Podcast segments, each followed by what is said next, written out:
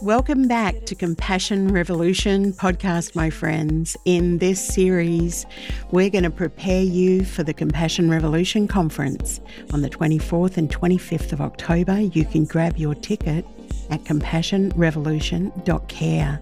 Our theme in 2023 is Making Work Beautiful. Join me and some of our extraordinary speakers.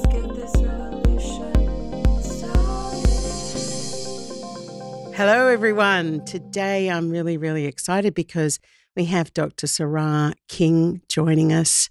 I tell you a little bit about them. Sará is a mother, a neuroscientist, a political and learning scientist, education philosopher, entrepreneur, public speaker, and certified yoga and mindfulness meditation instructor.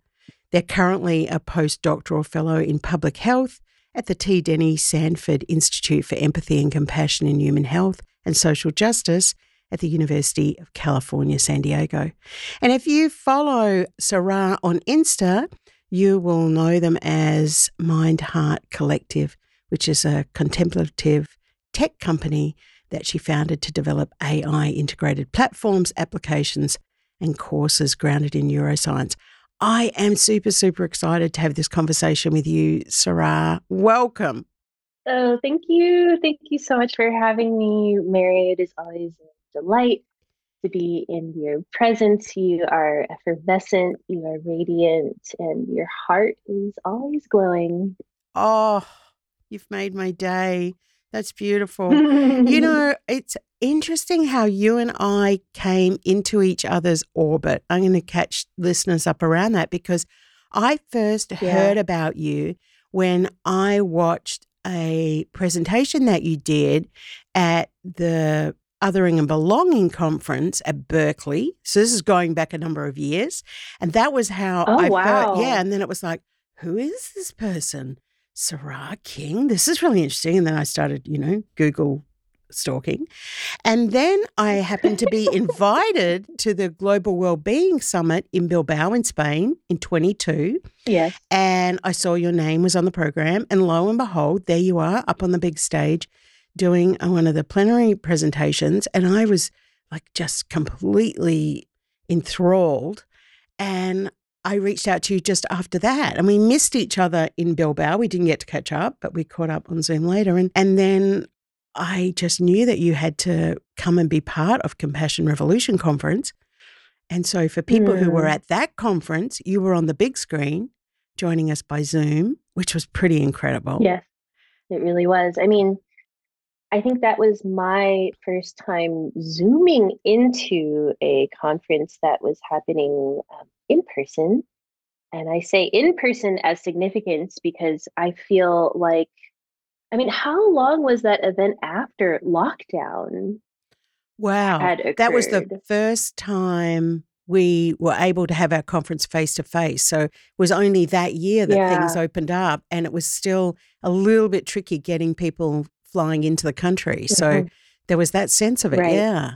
Yes, absolutely. But what I found to be remarkable is that you know, I've done a lot of my training in biomedical settings and in hospitals. And, you know, at times those can be places that come off emotionally as very sterile and, and clinical and maybe detached in certain ways from um, deeper, complex emotions, at least the capacity to have them expressed in those spaces. And but I felt even showing up on Zoom, it was so palpable to me everyone's collective desire to engage and to embody being wisdom keepers, to embody, you know, relationally, what does it mean to be compassionate with one another in real time when we're all such complex people coming from incredibly complex and divergent backgrounds and desires and wishes, but yet universally what my experience was was that the compassion revolution space was a space of love people were really grounded in their determination to show love towards themselves and towards one another. And that was what felt very transformative wow. to me and, and brought some real aha moments in my heart and mind around, you know, what mm, community could feel like amongst medical practitioners of all different kinds of varieties. So thank you so much for inviting me. Wow, that you know that is the feeling we get at our conference. You know, it's really it's this, and I, it's beautiful to hear that you could pick up that sense even over Zoom. It there was a yeah, there, you had really captured the room, which is why we uh, all fell in love with you and said, we're going to ask Sará to get on a plane and she's going to come to, you know, eh, she's going to come to 2023. and so we're really excited that, you know, you're going to do that and be with us actually in person. This is a really special conference, this one coming up in October. And, you know, just this idea of how do we make work beautiful? Like, what does it take for yeah. us to do that? And that uh, uh, the possibility is real that we could do that. And so you really fit right mm. at home in that space with us. I love, I love that question. How do we make work beautiful?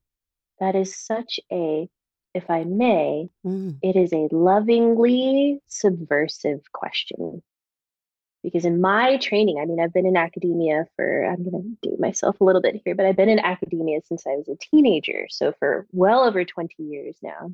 I would say that beauty is a lot of what draws me to science, to learning, to knowledge yeah. production.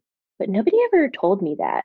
Ah. Nobody ever really sat me down and like gave me the permission to be bold and say that out loud. It was more like a secret that I was hiding in my heart this fascination that I have with beauty and with love. And, you know, even for a long time, I felt like I had to hide my love of art. Right. Because it wouldn't be seen as rigorous enough, you know, like it, it, it, it wouldn't be seen as objective enough. And, and I'm very pleased and excited that there is so much more conversation about the importance of beauty and awe as it relates to what it means to be human as we're in this you know endeavor the scientific under, endeavor to understand the the brain and the mind and, and society. You know one of the values at compassion revolution is around beauty. Because beauty is really really important to us how we make things beautiful how we recognize what is beautiful how we call into our lives what is beautiful. I'd love to hear a little bit more from you around art and beauty. And m- most of the people listening might not even know some of the ways that you have introduced art into your work. Do you want to say a little bit about that? I would absolutely love to. Yes. You know, for a very long time in, in graduate school at UCLA, it's University of California, Los Angeles, I was training as a as a mindfulness interventionist. So I was learning you know what does it mean to design spaces of intervention which is another way of saying spaces of, of education and and behavioral and emotional shift that are guided by the practice of mindfulness or paying attention to our moment to moment awareness without judgment is the way that mindfulness is typically defined. And as i was working with uh, different community groups that came from marginalized backgrounds in the united states I was getting a lot of feedback from them, people saying, you know, um, and this is similar to what they would say to me about yoga too, actually. Mm. They would mm. say, this seems elitist. This seems inaccessible. Like, do I have to go buy a pair of $150 yoga pants? Like, mm. do I do I have to, you know, make my way all the way across to this like fancy part of town to get to a yoga studio? Like, how are we who are, are involved in this day to day like struggle quite frankly, you hmm. know, for living and surviving. Like, what does this really have to do with us? It just seems too lofty. And then I realized at that point that art, I started digging into the research around neuroaesthetics um, just out of fun and just out of my own love of art. And also, I was being pulled into some projects by some like very big name museums, like the Museum of Modern Art in New York, and you know they were really at the forefront of asking themselves this question what responsibility do museum spaces have that are typically associated with beauty right to be trauma informed ah, so good. To be healing spaces. To be spaces that are conscious that people bring uh, very complex histories of pain and trauma with them to the museum. So then, what does it mean to recognize that, to be conscious of that, and to hold that within the experience of of going to a museum? Even more radically, I think they were asking, you know, they were looking at the burnout that medical systems and mental health care systems have been experiencing, and they were saying, what can we do to partner and to help? So I think that that is how art has become really central to my research because there's some really interesting neuroscience research that looks at when people are in the presence of abstract or figurative art, there's a certain stress hormone called cortisol.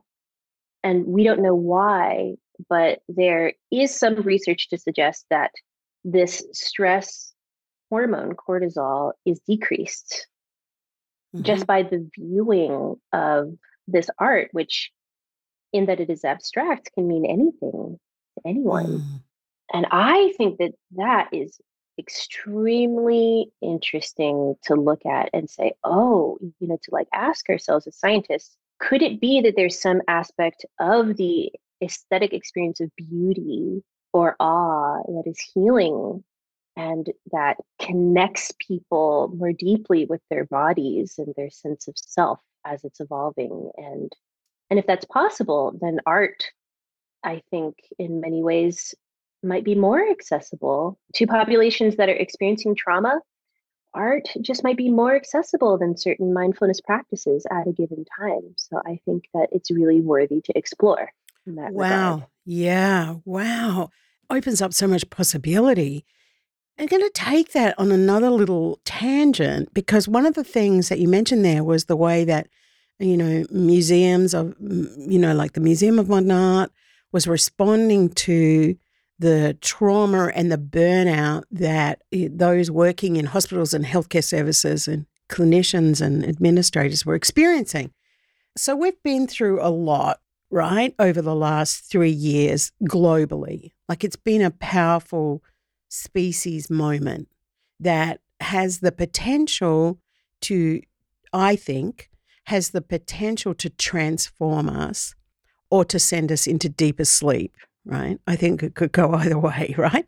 But here we are yeah, with this yeah. opportunity to talk to you, a neuroscientist. What is actually happening? What's happening to us when we're experiencing trauma? Like what is you know on the on the road into burnout what what what's actually mm-hmm. happening in our bodies and minds? Can you help us right. understand that? Yeah.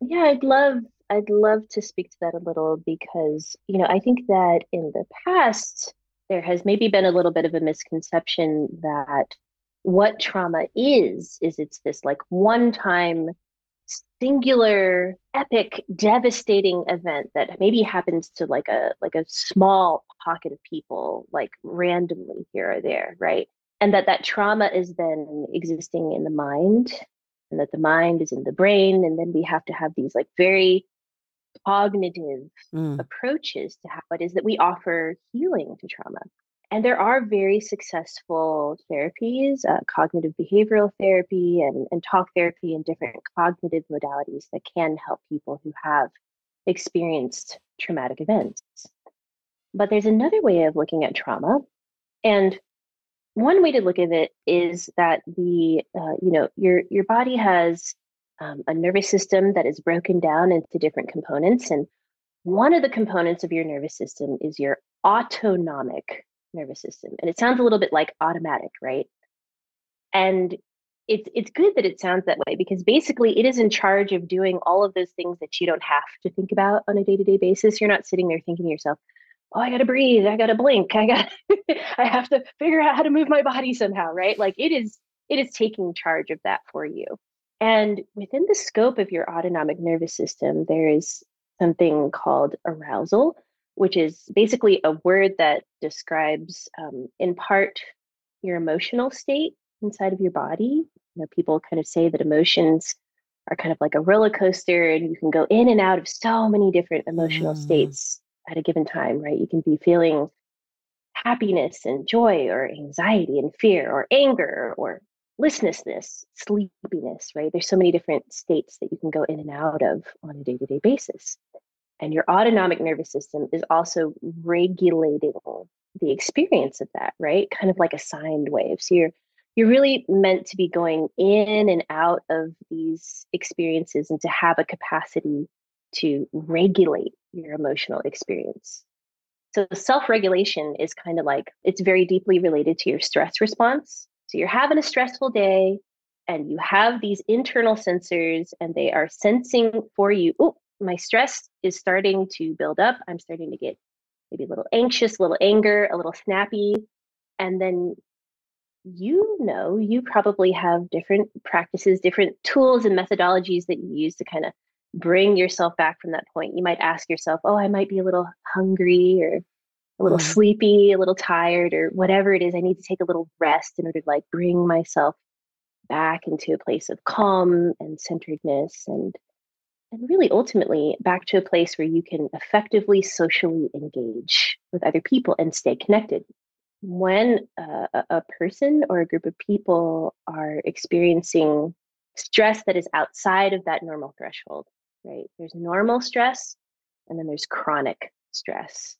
And that is when the regulation of that autonomic nervous system it can start to get out of whack and we can start really staying in this place of like fight or flight mm-hmm. constantly, mm. right? This place of like reactivity that feels very aggravated, like it's like a, a state of stress that feels like it won't go away, right? And that's the activation of the sympathetic branch of the nervous system, right? Or we can go into one of the second branches of the parasympathetic nervous system. And y'all probably heard about freeze or faint, right? And that can be like a really difficult place to feel stuck in because then people report feeling hopeless mm-hmm. and helplessness and depression. And it can really be associated with a lot of different adverse mental health impacts. So, what I think, and this is something of like a simplified explanation, because obviously the science around this is very complex, but in the situation of that pandemic, right, mm that was a situation of collective chronic stress, right? It was just so out of the ordinary of anything that we had ever experienced globally. And part of the reason why it was so stressful was because of the social disconnection yes. that was made necessary in order for us to protect one another. But we are social creatures with social brains and minds. And so when you strip this like necessary part of our humanity away from us in such an abrupt way that is like out of our control, it's out of our choice, then we could say that that was a situation of collective trauma. Yes. Yes. That happened and trauma one of the things about trauma is that yes there is like the the narrative that we might have about it in our minds but trauma lives in the body it really does that's the body is what is is storing that information of trauma and maybe some of you who are on this call right now might have read Dr. Bessel van der Kolk's book, The Body Keeps the Score. Such a good book. Um, I recommend it.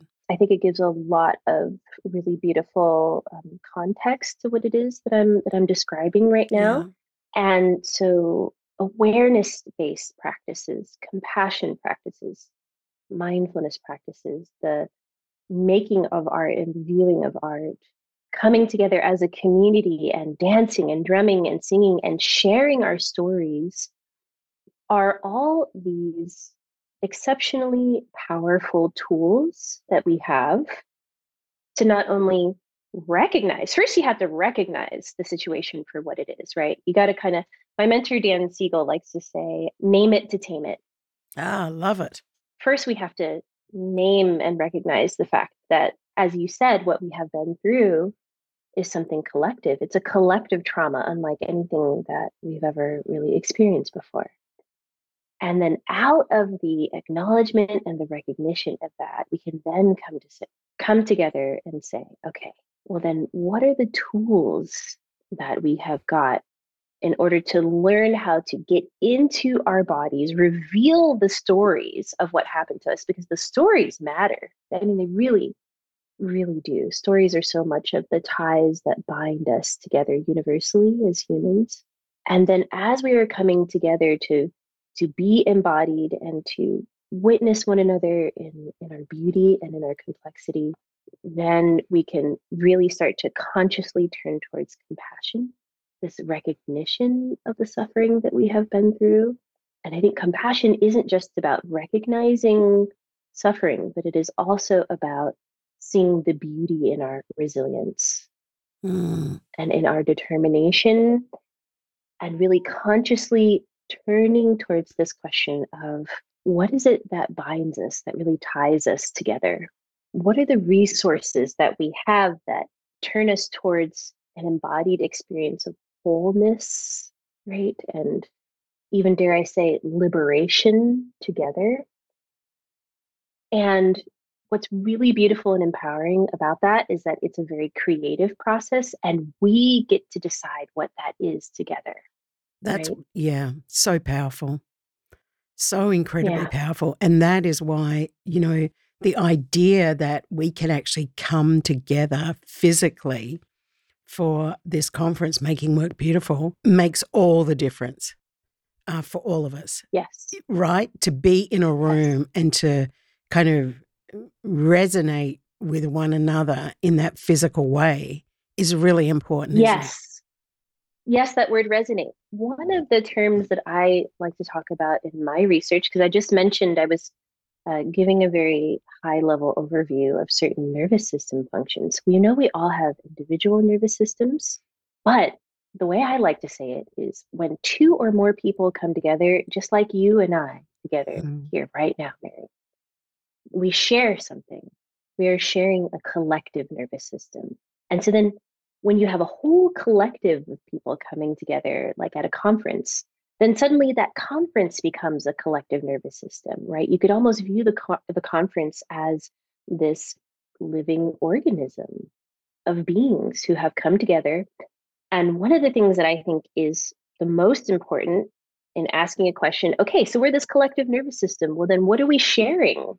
What's being shared together as a part of this collectivity? And what's so powerful about your conference is that it's super clear, it's in the title, Mm. There's an intention, and the intention is centered around compassion. Yes. And I think that that is something really powerful because if I think if we kind of take a step back and we ask ourselves, okay, how many places do I go to in my life where I am super clear that the space that is holding me, the intention of the space that is holding me, is grounded in compassion? I think if we think about it, not many. Not that many. And so, and we're really conscious of that in this invitation, that it's a, we feel like it's collectively, it's a opportunity nested in generosity as well. The generosity mm. of all of us to be together and to set our intention uh, in coming together and then to be fully open to the possibility, which I think is real and rich and ripe, the possibility that we will actually create something. And we don't know what that thing is that we're going to create because that is what happens when we come together as a collective with our right. hearts and minds set on that outcome. But that's so beautiful what a beautiful unknown to be approaching together. And, you know, another thing about chronic stress is that people who are experiencing chronic stress, oftentimes what is happening, not there are there are certain changes that are happening at the emotional level, at the psychological level, but it can also produce changes in the structure and function of the brain, right? Mm-hmm. Because the brain is plastic. You might have heard this term neuroplasticity. So your brain is constantly shifting in its shape and its structure and in its function according to the experiences that you have throughout your life. And that's actually a really beautiful thing because when we are coming together in these spaces that are all about exploring interconnection, exploring belonging, right? At the intersection of all of the complex ways that we are different, then I think that you are entering into a space that could potentially produce the beginnings of shifts in the function of the brain and the nervous system. And what is powerful about that is who we are when we arrive is not who we are when we leave. Exactly. It's really Exactly. as simple as that, isn't it?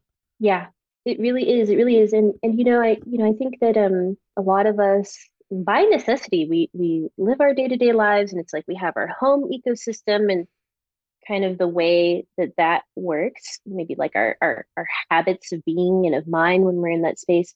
And then we have our work ecosystem and we have our habits of mind and being in relationship there. And then maybe you're, I don't know, running errands or you're going to church or maybe you have some other places that you're going to with regularity.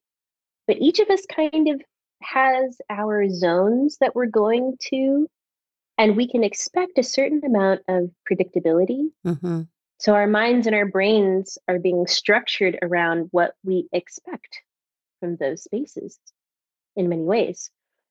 So another thing that is beautiful about going to conferences such as what you're offering, is that I guarantee you that so much of the experience is going to be unexpected. Yes, you're right. Mhm. And that those that's that's part of the reason why I think people love going to museums or they love going on vacation or they just, you know, love going to another city, right? It's like when we are able to immerse ourselves in an environment that introduces us to things that are unexpected but beautiful. And and we feel safe. and we feel we feel safe. We feel that we have choice. We hmm know that we are seen. We are heard. We are valued. We are being listened to. We are being reflected right? So it is trauma informed Yeah, these, these are all the things that Yeah. you're meaning. Yeah, then all of a sudden we're entering into an ecosystem where perhaps play and curiosity and awe and beauty and connection can emerge. And oh my goodness, like what an opportunity. What a beautiful description of exactly what it is that we're preparing for people, Sará. Uh, Mm. even, eh, you know, even eh, the team, we talk about what are the ways that we can delight people and what are the beautiful surprises. And, you know, we think about that from the food that we eat, the, the, how we bring the natural world in, the beautiful, you know, native flowers that will be in the room, the performer that will be singing for us, this incredible human called Mama Alto, who is uh, just an incredible trans woman with a voice that is so powerful. Mama is currently rehearsing in New York for this incredible musical called Bark of Millions that will premiere at the Opera House. Wow. And so even when we think about who will sing, it's like, what is the richness of that and how do we bring that into the program and how does it speak to you know the powerful um, neuroscience that Sará has brought and how does it speak to all the things that we're going to learn from Selma you know around post-traumatic growth and and yeah, just oh, it's oh anyway I I'm super excited and even Yeah. having this little moment today to hear from you, Sará, I just know because I because you are so uh, I feel so connected to our purpose and our intention that I just know that you're going to bring wisdom and so much beauty as well. And so I'm just really grateful that you're Mm. coming and I look forward to it. Mm. Oh my goodness, Mary, I can I can barely describe with words how excited I am that I will be in your physical presence, that I will be, and it will be my first time in Australia. Oh wow. So Oh wow, we're gonna we're gonna show I it to know, you. I know. I know. It's just really for this California girl, I am just like, wow. Oh, you're gonna love it.